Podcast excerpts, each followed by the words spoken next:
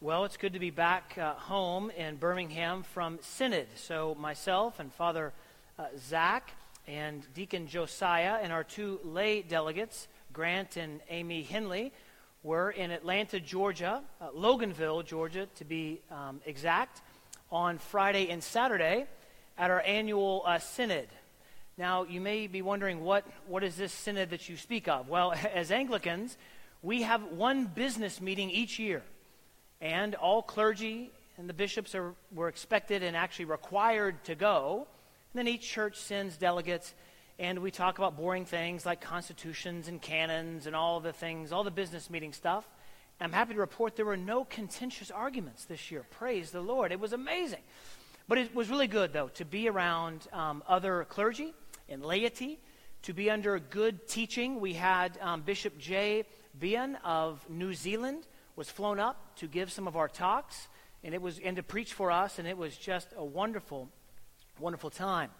Uh, one thing before i preach this morning that i wanted to share with each of you is actually that um, uh, whether you knew it or not this synod actually affected each of you. Um, because archbishop foley has announced that synod 2024 is going to be at christ the king anglican church which is amazing. Yes amazing thing So that means we'll have 260 plus clergy and laity descending on this place Wednesday through Friday, Wednesday through Saturday or Thursday through Saturday in November a year from now.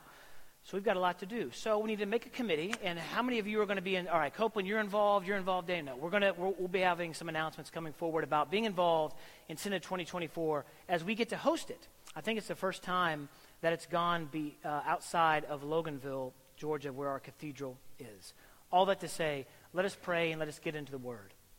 In the name of the Father, and the Son, and the Holy Spirit, Amen. Father, we love you. Lord, as I preach this morning, would you give me clarity?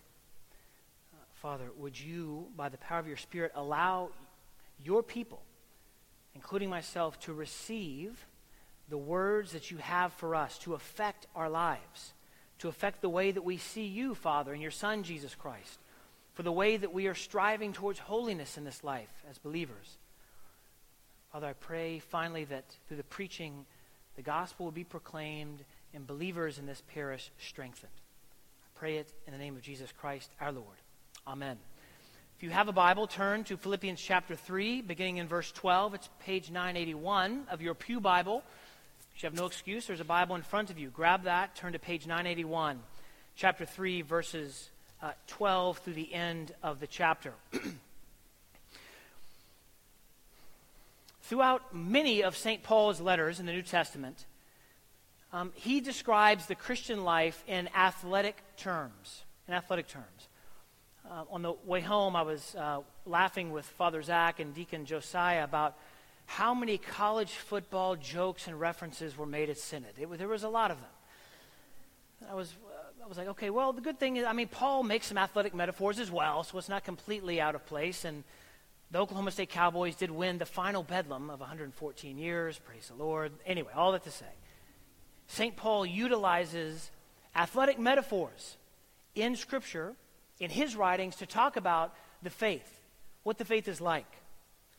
In um, Philippians 2 16, so just a chapter or so ago from our time here, from, uh, from this text, Paul says this holding fast to the word of life, so that in the day of Christ I may be proud that I did not run in vain or labor in vain. That word there, and the words in our passage here, many of the verbs, were verbs that were used to describe races and athletic events in, of antiquity that Paul would have been familiar with. And it seems maybe he himself loved uh, these athletic uh, events or was even athletic himself or enjoyed them because he utilizes these examples. He does it elsewhere in Galatians. He says, um, You were running well. Who hindered you from obeying the truth? Another athletic example, specifically a race example. And famously, you'll probably remember at the end of 2 Timothy, when Paul was writing from that cold, dark Roman prison, and he um, is aware that his time on earth is, is um, drawing nigh, his martyrdom is ahead. He writes these words I have fought the good fight, I have finished the race. I have kept the faith. You see, Paul conceived of our life as Christians in athletic terms, in terms of a race in particular. This morning, I want us to conceive of our lives, the Christian lives that we lead, in a similar way, in a similar fashion. I think there's a lot of important things we can draw out about how to live our lives now based on the metaphor that Paul gives to us here in Philippians 3. Um, some of you know that uh, I am a, I'm a former athlete, emphasis on former. Um, there's really nothing left. Uh, but I did play athletics in high school and in middle school, and I enjoyed playing baseball and uh, basketball and football.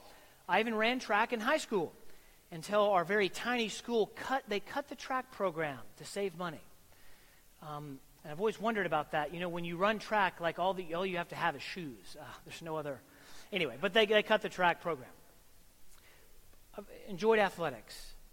I had two coaches in particular that I can remember that were influential in my life. And as I was preparing this sermon, these two coaches, I think, uh, have really helped me understand maybe some more of what Paul is getting at here in the text. The first was a baseball coach. Now, I had, I had at least three of them in high school, so no one's going to know who it was that I'm talking about if they ever hear this sermon.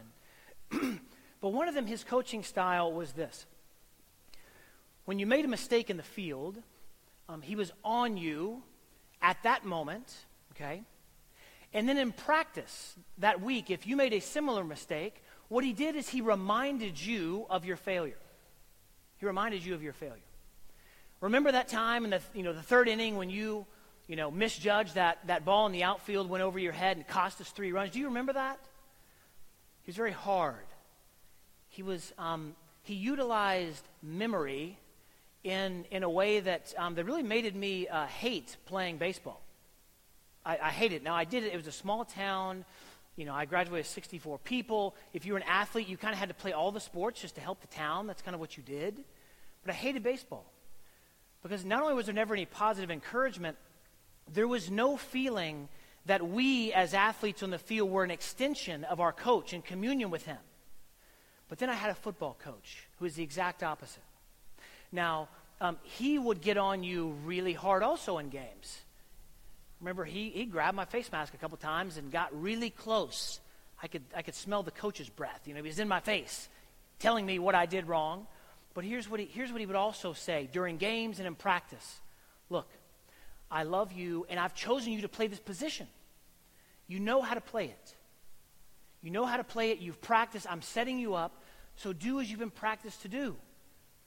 He even talked about us being an extension of him on the field. And I had communion with this coach. I did. I had communion not because he shied away from saying when I had failed or others had failed, but he encouraged us. He said, You've been called and chosen, and I've put you out on that field you know, to this day, I love football, not, not just um, in kind of a colloquial sense, but as someone who played it and who had a wonderful coach that expected, he expected obedience to him. He expected us to get better as we played. But when we made mistakes, he told us to forget about the mistakes. Sure, learn from them, but forget about them. And press on, move on, move forward in your life as an athlete. And I give that broad introduction before we get into what Paul actually wrote in Philippians here to say this.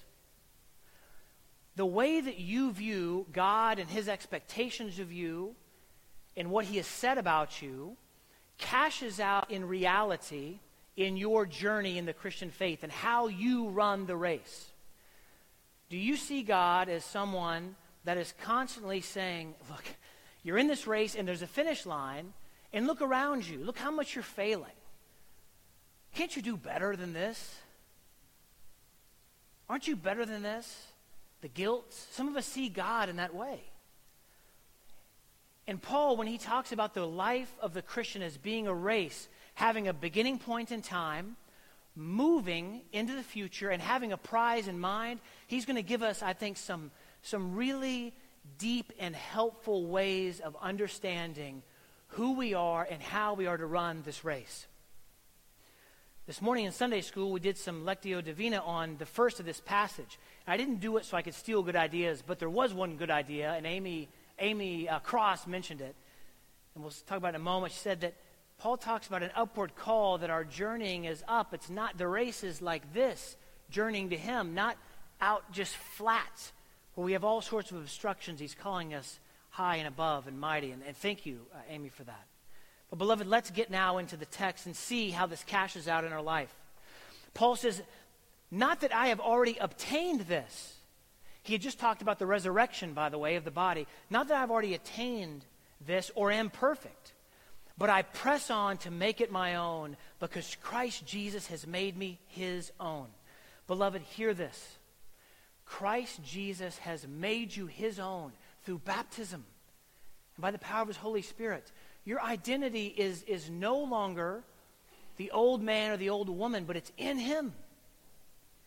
I almost wish that, our, that the translators of the ESV would have flipped this around and said, of course, Paul writing, but, but, I, um, but because Christ Jesus has made me his own, I can press on to make it my own. We begin there with what he's done. Verse 13 Brothers, I do not consider that I have made it my own, but one thing I do, forgetting what lies behind and straining forward to what lies ahead. Last Sunday, when I preached on the first part of chapter 3, you might recall Paul giving all of his qualifications. You remember this? He said, I'm a Hebrew of Hebrews, a Pharisee of Pharisees. I'm like the perfect Jewish man, basically. But I count all of that as rubbish to knowing Christ. You might remember this passage.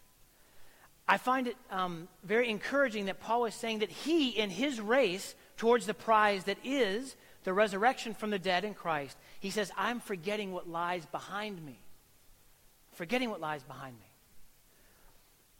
Have you had moments in your life where the devil tempts you to remember your own failings to get you to basically stand still in the race? To stand still in the race. Um, I remember uh, Father Zach uh, several Sundays ago preaching, and he gave a race analogy, talking about it was like the second to last mile is always the worst. I think that was something you mentioned, um, which is so true for those who run. But in your Christian race, have you looked back on your life and seen your own sin and failure and how you have not lived up to the holiness that God has called you to, and you have then been tempted to just stand still or to just fall flat, and there's no movement in the journey, in the race? Paul says, forget about that stuff. And in forgetting about it, strive towards the goal, the prize, the finish line. Get up, move, walk, run. Forget. You know, I, I often wonder that when you're in real community with other believers, and we have that here in this church, it's not perfect. We have good, real fellowship and koinonia in this church. You are called sometimes in your conversation with your fellow believers in this church and within your family to tell people, God has forgiven you. You've got to forget about that, and you've got to move on towards the prize that is Jesus Christ in the resurrection promised. Verse 14, continuing in this metaphor, this analogy, I press on toward the goal of the prize of the upward call of God in Christ Jesus. Amy made you made such a great point. This this call is not just forward here on earth where so many obstructions get in our way, but it has a heavenly gaze.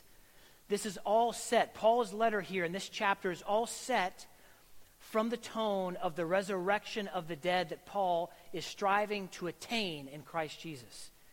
It's having eyes up for the goal of the resurrection of the dead that allows us then to move in this race and to continue a journey not straight but up. Let those of us who are mature think this way. You see, when we talk about maturity in the Christian faith, um, we often think about those that just have a really good daily devotional time or have a great prayer life, like they're really mature. And yes, that is a part of it. Spiritual disciplines are a part of being a mature Christian. But I would argue this maturity for Paul here in this moment in time, and I think elsewhere in the New Testament, m- maturity is gauged by a Christian's ability to see their life in the context of who God has called them to be who He has made them to be, and who they are moving towards becoming. There's a context there. Realizing that the race um, is a long race. It's a long race towards the end of our life and moving towards holiness. But the mature Christian knows that. The mature Christian doesn't think of the Christian life as just a sprint to be really good at Bible study, really good at praying, and then you've kind of arrived at the goal. Those things are not the goal. Those things point us to the end of the race, to God Himself. That's the goal. The means are not the end. But I will also say this, as Paul is hitting at, but if you're not um, if you're not training your body, as Paul says elsewhere, that, uh, you know, and of course the metaphor of training your soul and your mind in the scriptures and in prayer, you're going to have a hard time on the race. But those means are not the end. The end is the vision of God. The end is the resurrection from the dead. All these other things help us in our race, in our Christian life here on earth. Moving on. Skip down to verse 17. Paul switches here to, I think, an important but all too forgotten teaching for our churches that are um, or that should be seeing our Christian lives as a race, as a journey towards that heavenly prize. He says this, brothers and sisters, join in imitating me and keep your eyes on those who walk according to the example you have in us. Paul does not say, imitate Christ. Who am I? Imitate Christ only. He says, imitate who? He says, imitate me. And not only imitate me, of course, as he's imitating our Lord, he says, what else? Imitate me and keep your eyes on those who walking according to the example you have in us. A part of the Christian race that is our faith and our life is that we're doing it as a community as a family. There are some of you that others are looking to. They're looking to imitate you, to imitate your, the way that you pray. I mean, just be honest with me for a moment. How many of you have heard someone pray and you have thought, I want to imitate the way that they pray? Has anyone ever thought that before? Yes. I think that quite often as a rector when I hear you pray. But you see, the journey the race, rather, that you're on, that I'm on, is not just an individualistic race either.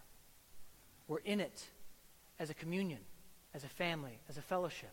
And you're called to imitate your brothers and sisters as they're imitating Paul, as he's imitating Christ. God is raising up some of you to be leaders and mentors and people to be imitated, though you're not perfect. And some of you who think that others don't look to you don't see you and hear your prayers and watch how you live the life. Don't, don't fool yourself. People are watching, they're wanting to imitate. This is how we move across finally that finish line. I'm struck at uh, last, this last Wednesday, All Saints' Day.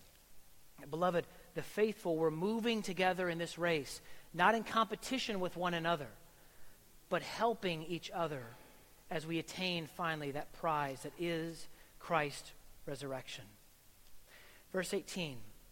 Paul gives this negative example now. For many of whom I have often told you, and now tell you, even with tears, walk as enemies of the cross of Christ. Their end is destruction. Their God is their belly, and they glory in their shame, with minds set on earthly things. I think it's interesting in verse 19, that word end there is very similar to the word goal or prize. That you see, for them, the end is their own pleasure, their own fame, their own being built up in this life. That's their end. And you see, in the kingdom, in kingdom calculus, that is, that's the shame. When we put ourselves as the end of the Christian journey, that's not the end. Christ is the end. He goes on to explain people to explain about people that are enemies of the cross of Christ and whose God is their, their own belly, that is, their own appetite. Their race in life is primarily concerned with avoiding punishment and garnering pleasure in this life. That's what they're concerned about. Is that us? Is that you and me? We must repent of that because that makes us an enemy of the cross of Christ. And, and here's how it does it. When we believe that the end goal is ourselves, then we have defamed the end goal that has been purchased to us and for us through Christ's sacrifice on the cross. Some of us do this through our own um, selfish ambitions, apart from what God is calling us to in this life. Others of us become enemies of the cross of Christ because we believe that if we can just get things right, we can finally garner our redemption. That too. That too is an offense to the cross of Christ. Their end is destruction, their God is their belly, and they glory in their shame, with minds set on earthly things. Beloved, um, I've been struck in our Philippians text for this morning and then for the last few chapters of how much the resurrection from the dead has taken the forefront in Christ or in Paul's mind here. Beloved, we need to move our eyes from earthly things. We need to see this race is not run on level ground, but up towards the resurrection from the dead. Finally, he writes this But our citizenship is in heaven, and from it we await a Savior, the Lord Jesus Christ, who will transform our lowly body to be like his glorious body by the power that enables him even to subject all things to himself. As I've talked with older people in our congregation, who um, many of them are re- they're ready to meet the Lord. They're just like, look, i I'm, I'm running the race still, but I'm ready to meet the Lord. You know, they have a sense of that heavenly citizenship in a way that some of us who are young in particular, we don't have that yet. And we need that. Our bodies are going to break down. Suffering is going to happen as we run this race. Some of us are going to be limping to the finish line, but here's the wonderful thing. As our bodies break down, as we are, as we are tired from the suffering in this life, as we move to grab hold of the prize that is ours in Christ Jesus, we will be given a new body, a new existence, a new glory that is to come. Our eyes need to be on that goal that finish line, that prize. And finally, in closing, let me say this.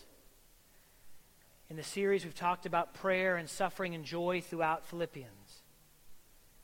Let me include those here as I close. Prayer. Praying to God, communicating to our Lord.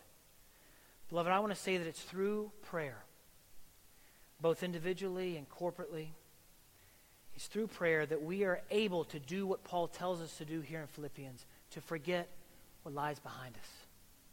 It's in prayer that God reminds us of what he's calling us to and what the real end of our lives is. It's through prayer we attain that. In suffering. Beloved, the more that we suffer for our Lord Jesus Christ, the more we are able to realize that our citizenship finally isn't here. Our citizenship is in that world to come. And then finally, this it's joy. Beloved, when you and I, by the power of the Spirit, can believe again the gospel, that's through the cross of Christ, that the, the finish line, the prize has been won for you. It's been given to you already, and that we strive towards it in this life, but it's a certain striving, a sure striving it's when we believe that in faith that we can have joy in this life in the glorious hope of the resurrection.